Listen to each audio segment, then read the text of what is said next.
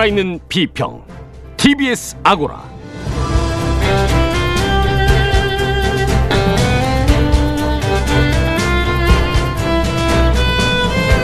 안녕하세요. TBS 아고라 송현주입니다. 주마가평은 그동안 총선으로 이야기 이어왔습니다. 오늘 그 마지막 순서로 여론조사 공표 금지, 출구조사에 관해 알아보고 언론의 관련 보도도 살펴보겠습니다.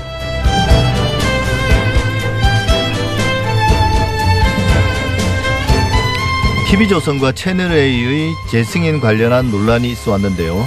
최근에는 채널A 기자의 강압적 취재와 검찰과의 유착 의혹으로 인해 여론은 더욱 악화되고 있습니다. 사실과 진실의 관계 사진관에서는 방송사 재승인 제도에 대해 조목조목 따져보겠습니다.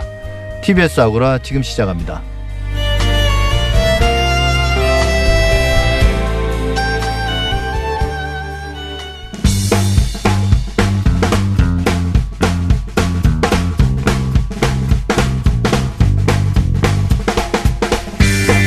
이주만입니다. 빅데이터로 알아보는 세상 이번 주 가장 많은 관심을 받은 이슈들 정리해 봅니다. 빅데이터 전문가 한국인사이트 연구소의 전민기 팀장과 함께합니다. 어서 오세요. 네, 반갑습니다. 전민기입니다. 네. 네. 지난 한 주 가장 많이 언급된 키워드들은 어떤 게 있습니까? 1위는 코로나입니다. 예. 139만 건 정도 언급됐는데 확실히 예전보다는 조금 추세는 줄어들고 있지만 예. 그래도 여전히 코로나가 어, 많은 분들의 가장 큰 관심을 가진 한 주였습니다. 예, 저도 그게 1위일 거라고는 생각했습니다. 그렇죠. 코로나 사태가 마무리돼야 아마 네. 키워드 순위에서도 내려가겠죠. 맞습니다. 그리고 2위는 이제 총선인데요. 예. 예. 이게 지난주만 하더라도 한 20만 건이 안 됐었는데 예. 어, 이제 일주일 동안 66만 건 정도 언급되면서 정말 이제 총선을 코앞에 두고 있구나라는 걸 예. 좀 실감할 수 있는 그런 한 주였고요. 예. 어, 3위는 N번방인데 이 N번방 이슈 2주 전만 하더라도 코로나를 더 앞설 정도로 언급량이 많았었는데 어, 언급량 자체가 한 100만 건 이상 쭉 빠지긴 했습니다. 예. 그럼에도 여전히 국민들의 좀 관심을 받고 있는 그런 키워드고요. 예, 그 사실 뭐 어느 순간에는 사람들의 관심에서 좀 멀어질 거라고 생각을 하는데요. 네. 그 어쩔 수 없는 부분들도 있습니다. 그렇습니다. 관심은 멀어지더라도 죄 지은 사람은 하나도 빠짐없이 네. 법의 심판을 받아야 하지 않겠습니까? 그게 이제 사법기관들이 할 일이고, 예. 지금 말씀해주신 의견들이 SNS에 굉장히 좀 많이 올라오고 있는 그런 예, 예. 네, 상황이고요. 그 다음에 4위가 사회적 거리두기. 이건 어떻게 예. 보면 코로나 연장선상인데 이게 키워드로 또 따로 떨어져 가지고 예. 이번 주에 22만 건 정도 언급이 되면서 그 지난 주말에 아무래도 꽃들이 만개하면서 예. 많은 분들이 좀 거리로 나왔잖아요. 예. 그것과 관련해서 좀 여러 뉴스들이 쏟아졌기 때문이고요. 예. 끝으로는 배달의 민족 이슈 역시 큰 관심을 받은 한 주였습니다. 예. 16만 건 정도 언급이 그 됐네요. 배달의 민족 이슈는 금방 가라앉긴 가라앉지 않습니다. 맞아요, 뭐 예. 배달의 민족 측에서 어, 백지화하면서 근데 잠시 가라앉겠지만 아마 곧 다시 떠오를 이슈인 것 같아요. 국민들이 가장 많이 본 뉴스는 어떤 게 있습니까? 그 전주가 가장 많이 본 기사가 111만여 명이 본 기사였는데 이번 예. 주 1위는 70만 명이 봤어요. 이 예. 확실히 이번 주에는 좀 우리 국민들께서 뉴스를 보기보다는 좀 밖으로 많이 나가셨다는 게 좀 증명이 아, 예. 되고 있고요. 관심이 흩어진 건 아니고요. 아 그게 왜냐면 1, 2, 3위를 다 합하더라도 그 전주보다 아. 좀 못하거든요. 예. 그래서 70만 6천여 명이 본 기사고 중앙일보 기사인데 경리비 140만 원 못 낸다 버티던 대만인 첫 강제 추방 당했다라는 기사입니다. 이 법무부가 자가격리 비용 부담에 동의하지 않고 입소 예. 거부한 대만 여성 한 명에 대해서 강제 출국 조치했다는 거고요. 코로나19 사태 이후에 그 입국 뒤 격리 과정에서 추방당한 외국인은 처음이라는 기사인데 여기에 대해서 좀 많은 분들이 관심 가지셨네요. 예. 2위는 55만 3천여 명이 본 기사인데 역시 중앙일보 기사고 2미터 간격 유지 방송 공허했다 시민 쏟아진 여의도 벚꽃길 그러니까 인파가 너무 많아서 사회적 예. 거리두기가 무의미했다라는 거고요. 정부가 또 사회적 거리두기 고강도 어, 실천을 2주 또 연기했잖아요. 이것과 예. 연결돼서 뭐 많은 이슈들이 관련 이슈들이 쏟아진 그런 한 주였고요. 예. 그래서 뭐 이것과 연관돼 가지고 뭐 제주도는 유채꽃밭을 다 밀었다든지 예. 그리고 뭐 최근에 이태원이나 서래마을 쪽 어, 그냥 일반 술집에서도 확진자가 예. 나왔다는 이런 뉴스도 연결돼서 많이 소비가 되고 있고요. 예. 3위도 비슷한 기사입니다. 42만 1000명이 봤고 머니투데이 기사인데 더 이상 못 참겠다 밖으로 뛰쳐나온 결과는 끔찍이에요.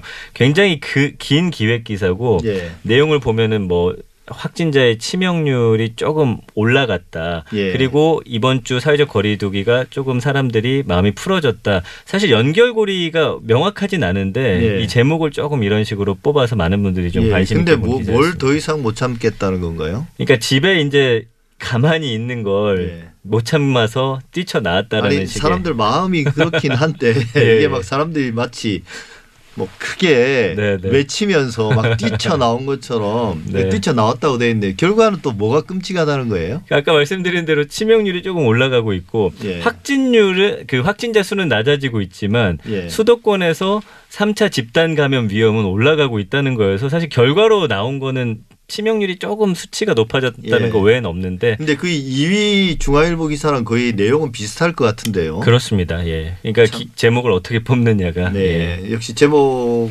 이렇게 뽑으면 예. 네. 클릭 수가 많아지는 거는 과학은 과학입니다. 그 어쩔 수가 없는 것뭐 그렇기 때문에 이 유혹을 참지 못하는 건 뭐 어쩔 수 없는 것 같습니다. 네. 예.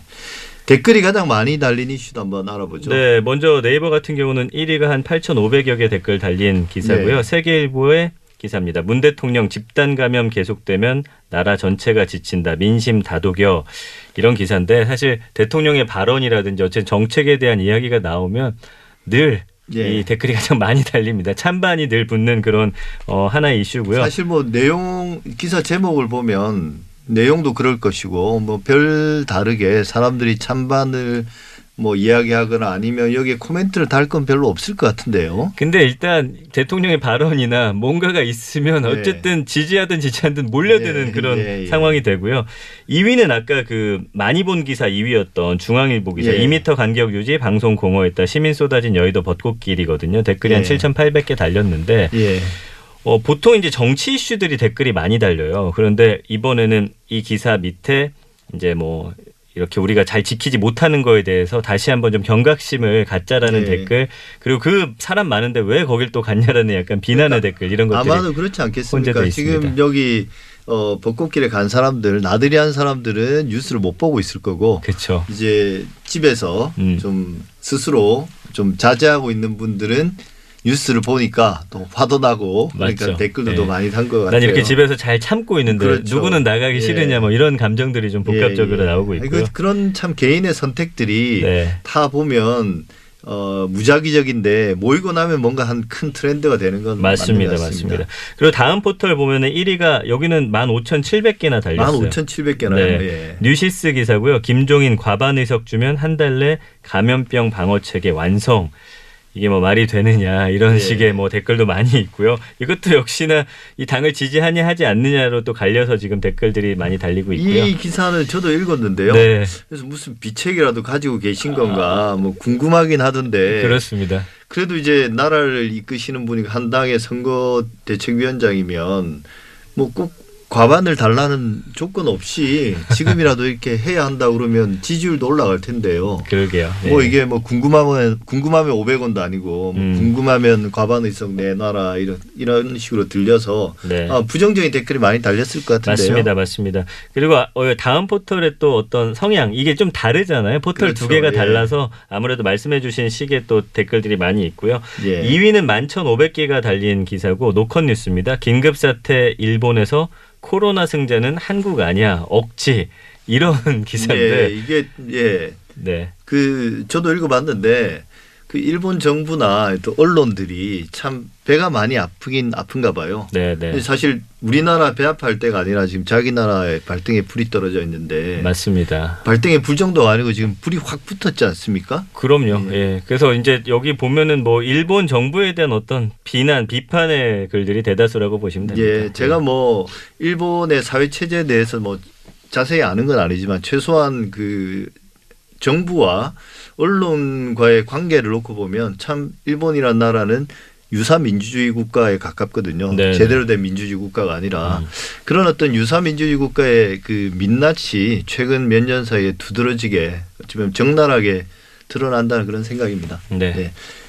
이번에는 좀 빅데이터 관련 키워드 분석도 한번 해보죠. 네. 사회적 거리두기 강화 방안이 나왔지만 뭐 기사에도 나왔듯이 많은 분들이 벚꽃 구경하시고 나들이를 많이 나오셨는데 빅데이터 데이터에도 그게 그대로 반영이 됐겠죠. 예, 사회적 거리두고 두기 관련해서 지난 일주일 동안 연관어하고 처음 이 사회적 거리두기가 언급된 이후의 반응을 좀 비교를 해봤어요. 예. 그 연관어를 보면 지난 일주일 동안은 1위가 집이고 2위가 벚꽃이고 3위가 그 어, 놀이공원 있죠. 여기에 예. 관한 또 기사들이 있었기 때문에 그다음에 4위 마스크, 감염, 무리, 꽃, 가족, 인스타, 놀이 이런 식인데 보시면 이제 사회적 거리두기인데 불구하고 뭐 놀이동산이나 벚꽃이라든지 뭐 이렇게 사진 찍는 이런 관련 연관어가 네. 많아졌고요.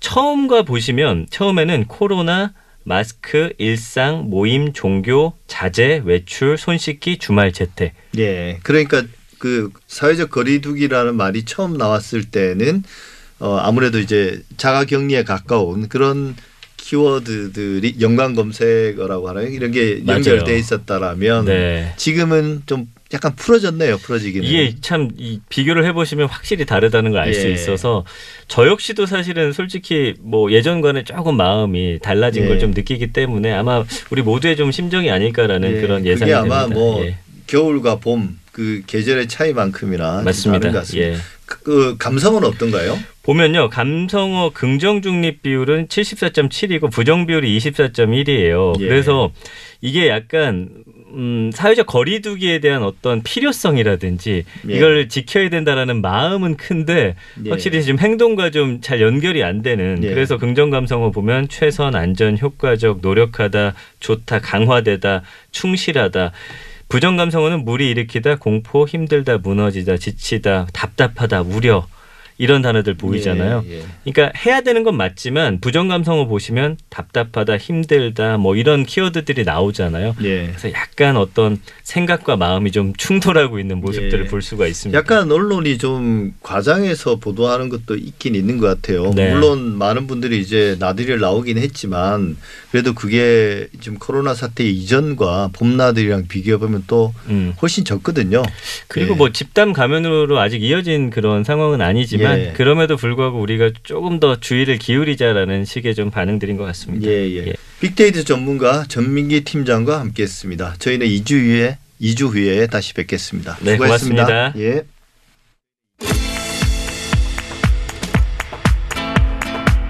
달리는 TBS에 꼭 필요한 평을 더합니다. 주마 가평.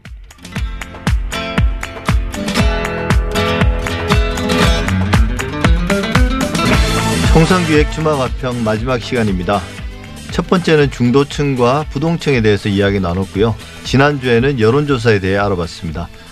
오늘도 두 분과 함께합니다. 고재일 시사인 기자, 윤희용 오피니언 라이브 여론분석센터장, 어서 오십시오. 네, 안녕하십니까. 네. 다음 주 수요일 이제 총선입니다. 투표도 시작됐고 결과는 이제 나흘 뒤면 나옵니다.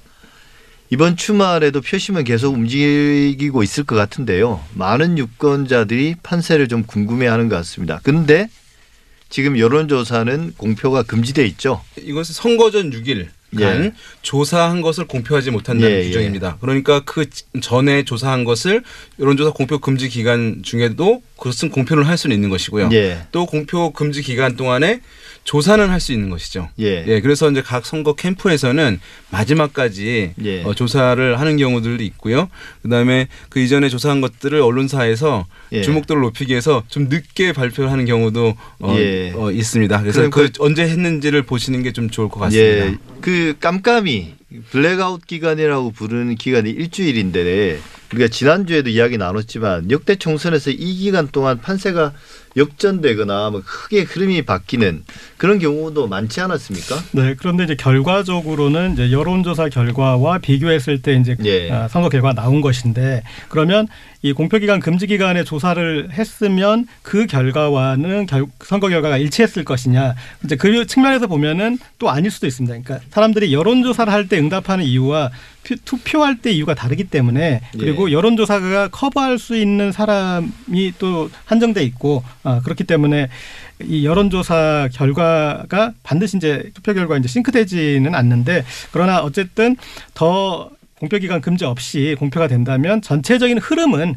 어, 네. 맥락은 더 잡아낼 수는 있겠죠. 그 윤희용 센터장님 예. 제가 한번 여쭤볼게요. 선거 전날까지도 하지 않습니까? 예. 그때 결과는 선거 결과 그러니까 여론조사 결과는 선거 결과 어느 정도의 일치가 되나요? 어, 선거 결과는 투표에 참여한 사람들만 모아서 별도로 결과가 나온 것인데 예. 여론조사는 투표하지 않은 사람들도 포함되는 것이니까 사실 단순 비교는 약간 신중할 필요는 있는데요. 선거 금- 공표 금지 기간에 과거에 어떤 노인 폄하 발언이라든가 또는 이제 강원도 그 도지사 선거 때 뭐 특정 후보의 불법 콜센터 예, 예. 사건 뭐 이런 걸로 인해서 결과가 바뀐 경우들이 많이 있었습니다. 예. 그 여론조사 결과 공표 금지는 1994년 공직선거법 제정 이후에 대단히 첨예한 논쟁거리가 되어 왔지 않습니까? 네. 애초 공직선거법이 여론조사 결과 공표를 금지한 이유는 이 선거에 임박해서 발표되는 여론조사 결과가 여론을 왜곡할 수 있다. 그래서 흔히 말하는 뭐 밴드웨건 효과라든지 이런 우려 때문이 아니었습니까? 근데 실제로는 이 깜깜이 기간에 뭐각 정당들이 교묘하게 이제 이 암시하는 방식으로 판세를 전략적으로 해석해서 막 유포하지 않습니까? 네. 그리고 이제 인터넷 같은데 이제 지지율 관련해서 막 확인 불가능한 가짜 정보들이 막 난무하고 그래서 법에 취조하는 정반대로 오히려 지금 상황이 유권자들을 더 혼란스럽게 하고 있는 건 아닌가요? 맞습니다. 이 조항은 사실은 그런 막판의 정보에 의해서 유권자들의 인식이 혼란을 가져오거나 흔들릴 것이라고 하는 전제하에서 생긴 예. 것인데 이것은 민주주의 관점에서 상당히 잘못된 부분이 있습니다. 왜냐하면 유권자를 주체적 존재로 인정하지 않는다는 것이거든요. 예. 그런 면에서 오히려 말씀하신 대로 이 기간 동안에 잘못된 정보, 의도된 잘못된 정보 가 온라인을 통해서 확산되면서 더 혼란을 주는 경우들이 있는 것이거든요. 그럴 바에는 차라리 유권자의 알 권리를 충분히 보장함으로써 자발적이고 어, 주체적으로 선택할 수 있도록 하는 것이 강력히 이제 필요하다는 어, 생각이고요. 과잉 규제라고 생각합니다. 근데 이제 윤희용 센터장님은 업계에 계시니까 네.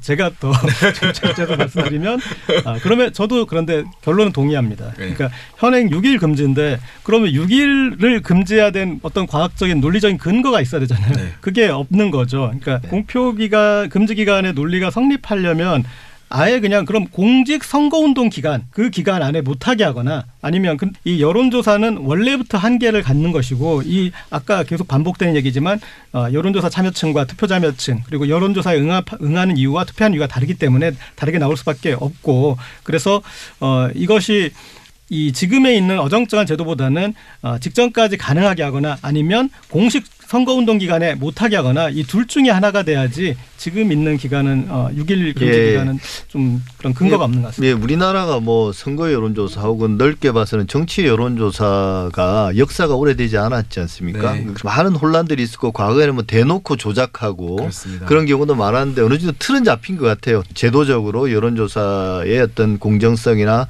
객관성, 엄밀성을 담보하는 여러 가지 제도들을 만들어졌는데 마지막으로 남은 게 이제 이 네. 공표 금지 이 부분이 좀 불명확한 기준으로 남아 있는 것 같습니다. 그러니까 여론조사 기법상의 발전을 시키려면 제가 봤을 때는 직전까지 하게 해야 돼요. 그러니까 지금 6일을 벌려주면은 오히려 면접을 갔거든요. 그러니까 네. 어, 6일 동안 변했어. 그러니까 그냥 되는데 어, 직전까지 조사를 하면은 아 그러면 여론조사는 이런 한계가 있구나 드러날 것이고 이 여론조사라는 게 읽어낼 수 있는 한계가 이거구나. 아, 그래서 그것들을 국민들이 다 인지할 필요가 있습니다. 그래서 이 다음에 그런 보도를 볼 때도 아, 이런 한계들이 있고 어, 이런 맹점들이 있다는 걸 알면서 보게 하는 게 맞는 것 같습니다. 그러니까 미국, 영국, 독일 어, 이런 장- 나라들은 제한이 없고요. 그래서 예. 이제 실제 선관위에서도 개정 의견은 어, 폐지 또는 축소하는 의견을 이제 갖고 있는 것이고 아마 어, 머지 않은 때에 어, 해소될 거라고 생각됩니다. 예. 근데 마지막 일주일 동안 언론 보도도 참 문제인 것 같아요. 그 유권자들을 현혹하거나 그래서 특히 뭐 밑바닥 표심, 민심, 뭐 요동치고 있다, 뭐 이런 지극히 이제 주관적인 기준을 가지고 어찌 보면 정당보다 더 전략적으로 어, 판세를 보도하고 있는데 이것도 문제지 않습니까? 그렇습니다. 그러니까 그런 밑바닥 민심을 읽는다 그러면 그냥 기자가 어, 거기 가서 뭐 시장 좀 둘러보고 그다음 택시 좀 타보고 그렇게 알 수 있는 건 아니지 않습니까? 그러니까 예. 최소한 이를테면은 빅데이터 분석에 뭐 검색량 분석을 하거나 아니면 아, 트윗이나 페이스북, SNS에 언급량 분석을 하거나 그건 이제 여론조사는 다르게 또 그 공표할 수 있는 데이터니까 그걸 통해서 아 이런 부정적 언급이 늘었습니다. 이런 부정적 검색이 늘었습니다.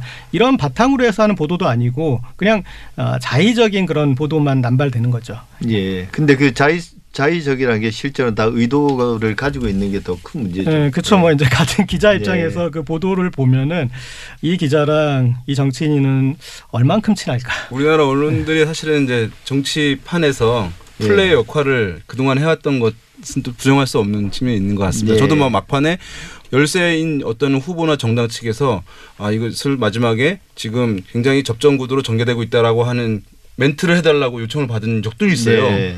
어, 그래서 하지 않았습니다만 어쨌든 많이 개선돼야 될 부분들이 많이 그게 있습니다. 또 이게 악어와 악어새의 관계인 건 이제 그런 게 있는데 특히 뭐 지자체 단체장 선거 같은 경우에는 선거 임박하면 정말 못할 짓이 없기 때문에 법이 허용하는 범위 혹은 뭐, 뭐 넘나드는 범위에서 노골적으로 기자들한테 부탁을 합니다. 예. 부탁을 하고 또 기자들은 단체장한테 부탁할 일들이 있어요.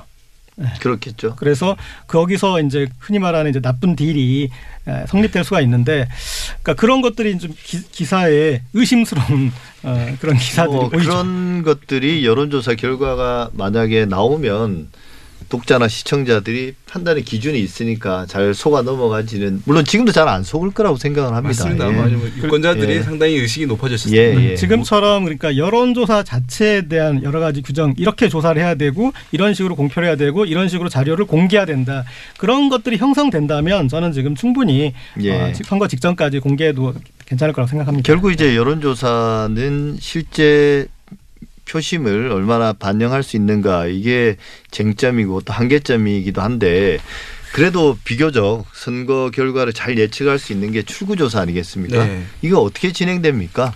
예, 출구조사는 이제 방송 지상파 3사가 예. 이제 3개, 3개의 여론조사 기관과 이제 협약을 맺어서 계약을 맺어서 어, 지금 253개 지역구잖아요. 예, 예. 그 선거구에서 이제 투표소들 가운데 2,300곳 정도를 뽑아가지고 그러면 한 개 선거구당 한 6, 7곳 되는 것인데요. 예. 한만 명 정도의 그 출구 조사원들이 투입됩니다. 아, 그래서 예. 이제 조사를 당일에 선거 당일에 전체 비용 한 72억 정도 이제 투입된다고 하는데 이번에 예. 어 그래서 이제 그걸 갖고 사전 투표에서 또 추정을 하고 해서 합을 해서 이제 6시에 방송사가 발표를 이제 하는 구도로 이루어지는데요. 그러니까 매 다섯 번째 나오는 사람마다 출, 조사를 해요. 네. 고르게 표집되기 위해서. 어 근데 이번 같은 경우는 이제 코로나 19로 인해서 이 접촉을 사람들이 싫어하잖아요. 그렇죠. 어, 이런 면에서 상당히 이제 애로가 있을 것으로. 예, 근데 뭐 방송 입장에서 그 유권자들에게 좀 잘 응해 주십시오. 이렇게 말하는 것도 위험하고 네. 혹시나 뭐 코로나에 감염될 수도 있으니까요. 그- 근데 뭐 평상시 상황이라면 네. 출구 조사에 적극적으로 응해 주시면 감사하겠습니다. 이렇게 요청할 수도 있잖아요. 근데 네. 지금 그럴 상황은 아닌 것 같아요. 근데 그런 문제하고 별개로 4시에 종료되잖아요. 네. 왜냐하면 계산해서 이제 방송을 해야 되니까. 네. 그러면 그 이후에 서- 투표하는 분들 6시까지인가요? 6시까지 네. 줄 선 사람들은 다 되는 거잖아요. 맞습니다. 그러면 실제로 끝나는 거면 7시, 8시에 끝나기도 하는데 네. 여기서도 접전 접 뭐 있을 수 있는 거죠. 어떤 패턴이 이제 임박해서 마감 시간 네. 임박해서 투표하는 어떤 특정한 정치 성향의 사람들이 있다고 한다면 예. 어, 벽 박빙인 경우에 이제 오차가 발생할 가능성이 크긴 한데요. 이것이 이제 어, 4시까지 하고 이후는 그럼 배제되는 것이냐. 물론 이제 배제되는 건 맞습니다만 통계적 기법으로 예. 이러한 추세가 저- 어, 전개될 것이라고 이제 예측하는 통계 기법 모델들이 많이 있습니다. 데이터를 기본으로 과거에도. 그렇고 또 예. 이제 그때의 결과들 을 가지고 예. 그런 면에서 봤을 때는 그 통계적 관점에서는 뭐 해소가 가능한 부분이지 않을까라는 생각이 듭니다. 참 극한 직업이네요. 그 여론조사 이게 그 다음에 사실은 그 계약을 맺은 데서 그 지역구의 결과를 틀리게 될 경우에는 어 벌금을 다시 토해내야 되는 규정들이 있어요. 그래서 그 예. 참여하는 기관들도 상당히 이제 긴장이 될 수밖에 없죠. 근데 저는 이제 출구조사에서는 몇 가지 좀 부정적인 생각들을 가지고 예. 있는데 지금 말씀하셨다시피 어쩔 수 없이 보정할 수밖에 없는 게 두 가지가 있습니다. 하나는 이제 사전 투표했던 사람들의 그 성향에 대해서 어, 그렇죠. 아, 보정을 해야 되고 그 다음에 또 4시 이후에 아, 투표한 사람에 대해서 이제 보정을 해야 되는데 기본적으로 어, 거기에 해당되는 투표율 자체가 워낙 높고 그리고 그런 작업이 의미가 있으려면은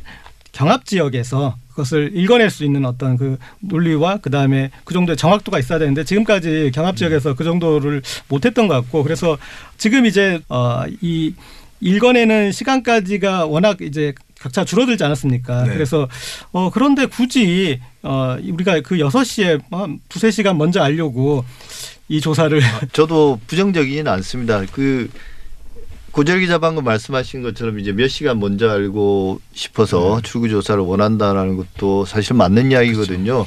2000년에 처음 시작됐죠. 그, 네. 그 출구 조사가.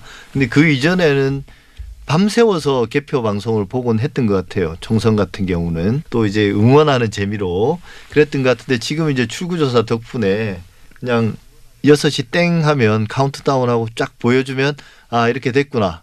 이제 마음 놓고 딴 걸 뭘 할 수 있죠. 자고 나면. 결과가 또 바뀌는 경우도 예, 많고 예. 총선에서 이 출구조사 결과들이 실패가 사실 많은 그렇죠. 편이긴 총선에서 합니다. 가장 실패가 예. 많았죠. 대선은 뭐 워낙 그렇죠. 차이가 네. 예.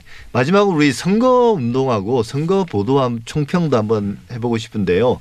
올해 각 정당에서 내세웠던 선거 전략, 뭐 구도랄까, 이 남은 며칠 사이에도 또 이제 변하겠죠. 근데 각 정당들이 좀 쟁점화하고 애초에 선거운동 시작할 때, 어, 잡았던 전략, 네. 이게 어떤 것들이었고 실제로 어, 얼마나 성공했나요?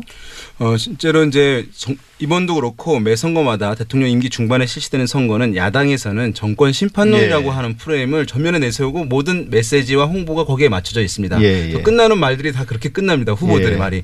그리고 반대로 이제 여당에서는 국정 안정론이라는 프레임을 내세워서 이 현 정부를 이제 지켜달라. 어, 네. 뭐 이렇게 이제 얘기를 하는 것인데요. 이번 같은 경우는 코로나 19 국면이 워낙 강했기 때문에 그래서 네. 선거 보도 자체의 양이 적었고 그러면서 야당이 정권 심판론을 충분하게 어, 활성화시키지 못하는 측면들이 예. 있었고 여권에서는 오히려 코로나19 대응에 대한 프레임으로 전환하면서 오히려 긍정 평가로 인해서 다소 이제 유리하게 전개된 예. 측면도 어, 있다는 이제 분석들이 나오고 있습니다. 예, 뭐 원래 선거가 시작될 때는 기본적으로 야당이 더 우세한 그 지형에서 시작한 거 아닙니까? 맞습니다. 이런 정당의 전략이 성공하려면 언론에게 먹혀들어야 되는데 언론들이 그걸 잘 받아줬나요?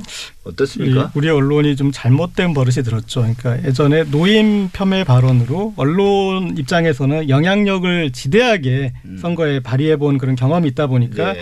아, 이제 그 맛을 보려고 후보들 말 실수에 너무나 이제 좀 집착하죠. 집착하는 경향이 예. 있어서 아, 최근에는 좀 이제 과잉 보도가 있는 것 같고요. 그리고 사실 이제 선거가 쟁점인데 이제 코로나 이슈라는 여러 이큰 국가적인 어, 큰 이슈가 있어서 쟁점이 생겨야 되는데 이 쟁점의 흐름을 보면 이렇습니다. 그러니까 일단은 방역에서 쟁점이 생겨야 되는데 그 부분에 대해서는 이미 외국에서까지 인정을 받았으니까 야당도 공격하기 쉽지 않아요. 그러니까 그래서 쟁점이 그 뒤에 그러면 자 경제 부활 어떻게 할 것인가로 갔는데 재난지원금 문제로 긴급 재난지원금 문제로 갔는데 이게 서로 입장이 달라야 되는데 서로 지금 묻고 더블로 가로 돼 있어요. 예. 그래서 이게 쟁점이 안 돼 있고 그러다 보니까 지금 이제 말 실수에 더 이제 회귀하고 있는데 좀 이번 선거에 그런 부분 좀 너무나 아쉬운 것 같습니다. 예, 아직까지 뭐 판을 완전히 뒤엎는 그런 실수들은 없는 것 같아요.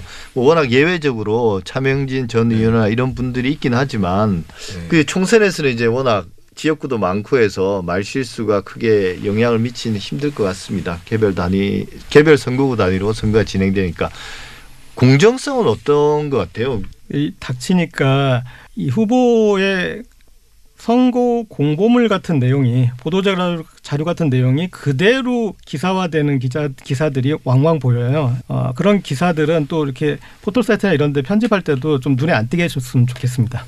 어, 언론사들도 이제 성향이 다르기 때문에 예. 어, 그 가까운 정치 집단과 정당의 이제 후보들 평가할 때 격차가 큰데도 불구하고 그러면 그쪽에서는 맹렬히 추격중 뭐, 네. 뭐 이렇게 표현하면서 어떤 특정한 후보에게 유리한 이제 표현들을 많이 보도를 하고 네. 있는 측면들이 있었습니다. 그런 부분들은 어쨌든 유권자에게 잘못된 정보를 제공할 수 있는 것이고 공정 보도에서 어쨌든 낮은 점수를 받을 수밖에 없기 때문에 이런 부분에 대한 각성 어, 변화 꼭 네. 필요하다고 생각됩니다. 네, 주말 화평 오늘은 여기까지 하겠습니다. 고재열 시사인 기자, 윤희용 오피니언 라이브 여론분석센터장 두 분 감사합니다. 네, 고맙습니다. 네, 감사합니다.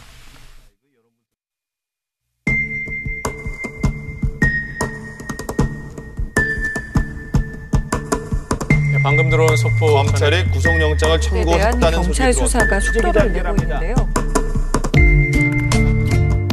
사실과 진실의 관계. 사진관.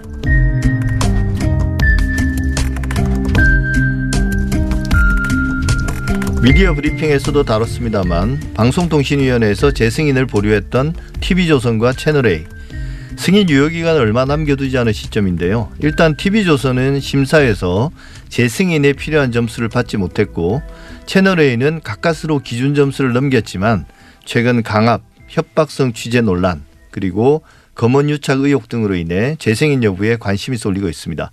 보도가 놓친 뉴스의 맥락을 짚어보는 사실과 진실의 관계 사진관 오늘은 방송사업자의 재승인 문제에 대해서 자세하게 알아보겠습니다. 김태호 창원대 법학과 교수 나오셨습니다. 어서 오십시오. 예, 안녕하십니까. 먼저 뭐 지상파나 종편을 따지기 전에 정부의 방송사업자의 재승인 제도, 승인 재승인 제도 이건 언제부터 있어 온 거고 이런 제도들은 왜 만들어 놓은 건가요? 종편 어, 채널에 대한 승인 제도는 2000년도 이제 모든 방송 사업을 아우르는 통합방송법이 제정되면서 도입되었습니다. 예. 네, 그러나 이제 종편이 실제 출범한 2010년 이전에는 단지 제도로서만 존재한 상황이었죠. 그 원인은 이제 어, 유료 방송 시장이 크게 크지 않아서 종편을 운영할 사업자가 마땅치 않았고 특히 이제 방송 시장에서 지상파의 과점적 지위 때문에 이를 견제하고 능가할 수 있는 종편 사업자가 등장하기에는 어려운 여건이었을 겁니다. 예, 정책적으로도 종편보다는 유료 방송을 전문 편성 위주로 끌어가고자 했던 그 취지 때문에 일단은 제도로서만 존재를 하고 있었습니다. 네. 그래서 이제 종편이 출범하면서부터는 이제 재승인 제도가 어, 실질적인 제도로서 기능하기 시작했다는 말씀이시죠? 네네. 그러면 채널이 최초로 승인을 받고 그 다음에 재승인 받을 때 어떤 기준들 이게 또 방송 사업자에 따라서 세부 기준의 차이가 있나요? 네, 그렇습니다. 이제 모든 방송법에 적용을 받는 대부분의 사업자는 예. 그 진입을 하기 위해서는 신규 진입을 하기 위해서는 방송법 제10조에 따른 기준을 충족해야 됩니다. 그리고 이제 일반 PP를 제외한 나머지 뭐 플랫폼 사업자들이라든지 뭐 지상파나 어, 종편 보도 PP들은 한 3년에서 5년 주기로 예. 재승인 또는 재허가를 받게 되는데 그 기준은 17조에 근거를 두고 있습니다. 아, 그래서 신규 승인 기준과 어, 재승인 기준이 그 법적 근거를 달리하고 있지만 사실 똑같은 규정들이 이제 심사 사항으로 되어 있어서 예. 우리가 법으로 봤었을 때는 차별이 없어 보이지만 실제 심사에 들어갔었을 때 세부 기준들이 만들어지는데 그 세부 기준들은 어떤 사업자냐에 따라서 조금씩 어, 심사 사항들이 달라지게 됩니다. 예. 그러면 이제 종편이나 지상파의 경우는 뭐 중요한 기준들이 어떤 게 있나요? 이번에 이제 그 종편 재승인 관련된 심사 사항을 보면 구체적인 세부 심사 사항은 어, 공표가 되지 않았기 때문에 어, 이 추상적인 차원에서만 이제 말씀드릴 수 있겠는데 예. 일단 어, 제일 중요한 거는 방송평가위원회의 방송평가가 이제 심사 기준으로 들어가 있고 특히 이제 방송의 공적 책임, 공정성의 실현 가능성 및 지역사회 문화적 필요성, 그다음에 방송 프로그램의 기획 편성 제작 및 공익성 확보 계획의 적절성, 경영 재정 기술적 능력, 그다음에 방송 발전을 위한 지원 계획의 이행 및 방송 법령 등 준수 여부, 뭐 기타 사업 수행에 필요한 사항 이렇게 한 여섯 가지 항목으로 그 심사가 네. 이루어졌습니다. 예. 그 각각에 대해서 점수들이 이제 배분이 돼 있는 네, 거죠. 그렇습니다. 그럼 이제 최근에 논란이 되고 있는 종편 재승인 문제를 보면 지난달 심사를 마쳤는데 이제 채점이 끝난 거죠. 1차로. 네네. TV조선과 채널A의 재승인이 보류됐습니다. 재승인이 거부된 건 아니고 네네. 보류돼서 뭔가 조치를 취하려고 하고 있던 차였는데 그 네. 구체적인 이유는 뭐였나요? 일단 그 재승인 심사에서 가장 중요한 절차는 이 관련 분야 전문가로 구성된 심사위원회의 평가입니다. 이번에 네. 그 종편 심사위원회도 방송통신위원회 상임위원을 제외한 12명의 그 전문가들이 참여를 해서 심사를 어, 한 것으로 알려져 있는데요. 그 심사위원회 평가 결과가 재승인 여부를 판가름하는 중요한 잣대가 됩니다. 예. 예, 그런데 이제 에, 이번 심사위원회 심사 결과 TV조선의 경우에는 어, 1000점 중에 650점 이상을 획득해야 되는데 에, 650점 이상을 받긴 받았지만 특히 이제 방송의 공적 책임과 관련된 부분들 배점이 과락 어, 점수를 받았기 때문에 예. 그 경우에는 어, 조건부 재승인이나 재승인 거부가 가능한 상황입니다. 그러니까 210점이 공적 책임에 대한 평가 점수인데 네, 그게 이제 104.15점, 네, 네, 105점을 받아야 과락을 면하는 거죠. 네, 네 그렇습니다. 예. 어 그럼 채널 A 같은 경우는 어떻습니까?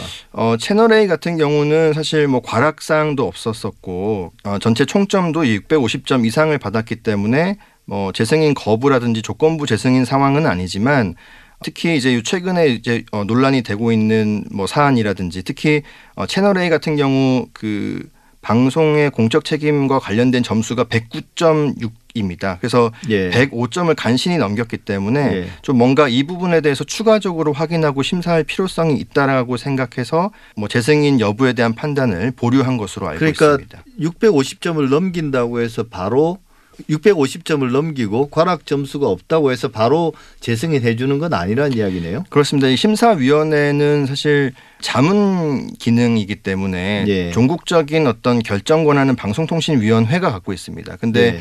과락이 없다든지 일정한 기준을 넘겼다 하더라도 뭔가 추가적으로 어, 심사가 더 필요하다라고 하면 어, 충분히 이제 어, 재량적으로 어, 그런 심사 를 추가적인 어, 심사 개시를 판단할 수 있는 것으로 생각이 됩니다. 네, 그래서 그 와중에 법조 기자의 스캔들이 터진 거네요. 네네. 예. 그 종편의 재승인 관련해서는 예전에도 논란이 많지 않았습니까? 네. 특히 이제 TV조선은 이전 재승인 심사 때도 기준 점수에 그때는 기준 점수 자체에 미달을 했고요. 650점. 네. 근데 조건부 재승인을 받았습니다. 그때는 어떤 이유였습니까?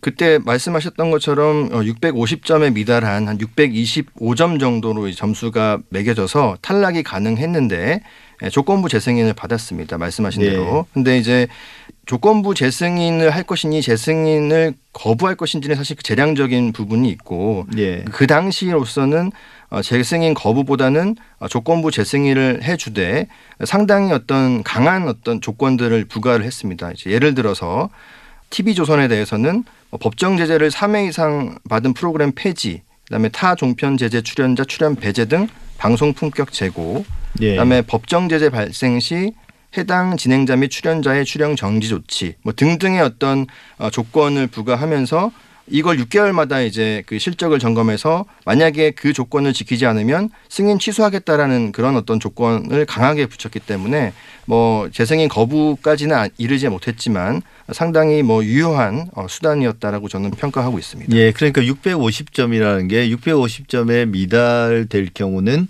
어, 재승인을 거부할 수 있다. 네네. 하지만 반드시 재승인을 거부해야 되는 건 아니고 네네. 자동 탈락은 아니고 네네. 재승인을 거부할 수 있기 때문에 여러 가지 조건을 강하게 네. 부과해서 그걸 강제적으로 지키게 만들고. 그것마저도 안 지켜지면 이제 재승인을 거부할 수 있- 있는 그런 명분들이 축적되는 거네요. 네 그렇습니다. 예. MBN 같은 경우도 좀 문제는 있- 있었다고 들었는데요. 네, 뭐 MBN 가- 어, 같은 경우는 재승인 이슈는 아닙니다. 예. 어, 그러나 이제 그 신규로 이제 출범했었을 2011년 당시에 그 납입 자본금이 3천억 이상이어야 된다라는 최소 요건이 있었었는데 그 MBN의 경우에는 뭐 직원과 계열사 등 명의로 어, 600억 원을 대출받아서 외부 투자자인 것처럼 속여서 MBN의 자본금을 납입한 것을 이제 자본금 충족을 했다라는 증거로 이제 제출을 하게 되죠. 근데 예. 그 어, 재정적 능력에 대한 자료가 허위일 가능성이 이제 높기 때문에 이 경우에는 어, 방송법 제18조에 따른 승인 취소 사유에 해당될 수는 있습니다. 예. 그러니까 한참 전의 일이네요. 네네. 처음에 출범할 때 그때 뭔가 허위 자료를 제출했다는 건데 네네. 이게 이건 지금 이제 재승인이니까 네네. 아예 승인 자체를 취소해 버릴 수는 있지만 네. 재승인을 거부할 건 사안은 아니라는 말씀이시죠? 그렇죠. 이제 재승인이 그 사이에 한뭐 뭐그 리뉴얼이 계속돼서 한 예. 두번 정도 이제 재승인을 받았기 때문에 그 재승인 심사 당시 사실 이런 사실이 발각됐다라면 당연히 그 당시 재승인 심사에 반영됐겠지만 예. 이미 그 재승인 어, 심사가 이루어져서 끝난 상황이기 때문에 그걸 예. 뭐 재승인의 거부라든지 어떤 평가 사유로서 들어갈 수는 없겠지만 예, 원래 이제 신규 출범 당시 자체의 어떤 그 허위 자료 제출 문제를 삼아서 어, 승인 취소는 이제 가능한 상황으로 저는 보여집니다. 예, 그런 판단, 그 어떤 판단을 내릴지는 이제 방통위가 어, 결정하겠죠. 네, 그렇습니다. 예, 채널 A 이야기를 다시 해보면 네. 이제 그 재승인이 보류된 상황에서 어, 최근 법조 기자가 취재 윤리를 위반하기도 했고 검찰총장의 최측근 검사장과의 유착 했다는 그런 의혹도 제기됐는데 그래서 정당이나 시민단체 등에서 채널 A로 고발까지 했거든요. 네. 이게 재승인 여부에 영향을 미치게 될까요? 재승인 심사 기준에 따르면 뭐 이 사안은 방송의 공적 책임과 공정성과 관련된 평가와 그리고 예. 그 향후 그 실현 가능성에 상당한 영향을 미칠 수 있는 요소라고 이제 봅니다. 예. 아, 특히 이제 공적 책임과 공정성을 내부적으로 통제할 수 있는 장치가 제대로 작동하지 않았다고 볼 소지도 있어 보입니다. 아, 그런데 심사위원회 심사 시에는 이 사건이 이제 이슈화되지는 않았으나 다시 한번 방송의 공적 책임과 공정성과 관련된 재논의를 하겠다고 한 상황에서 불거진 사항이라서 어느 정도 상황, 어, 파장이 있을 것으로는 봅니다. 예, 그러니까 650점을 넘어도 네. 자동적으로 재승인을 해주는 거 아니기 때문에 네. 일단 채널 A의 경우는 어 좀 보류를 해둔 상태였는데 네. 다른 뭐 어떤 여러 가지 사안들을 고려하려고 네. 근데 그때 요 사건이 터졌기 때문에 네네.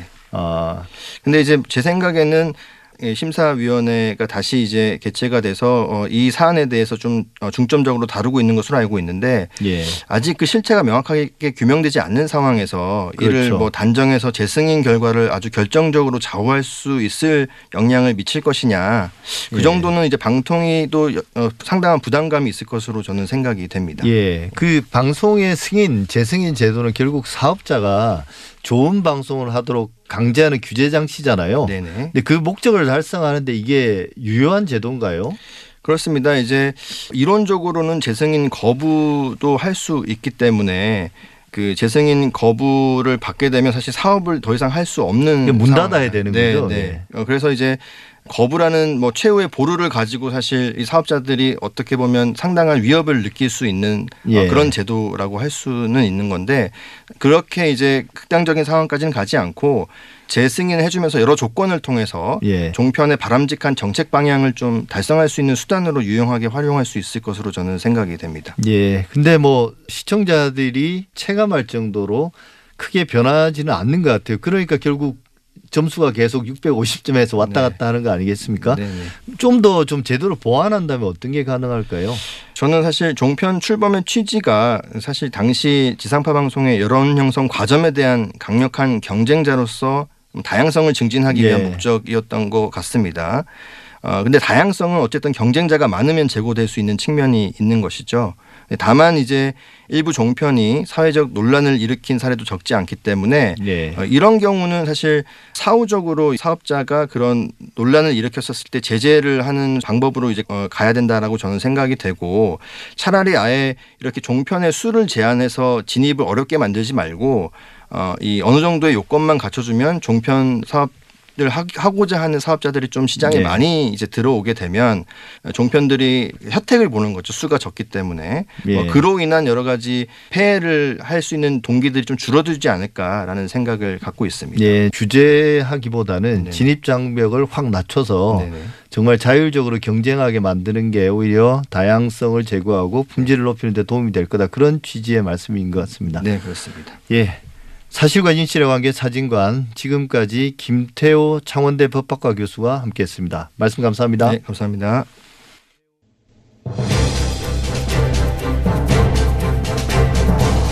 TBS 아고라 오늘 준비한 내용은 여기까지입니다. 수요일 투표 잘 하시고요. 저는 다음 주 토요일 오전 8시 6분에 어김없이 찾아뵙겠습니다. 감사합니다.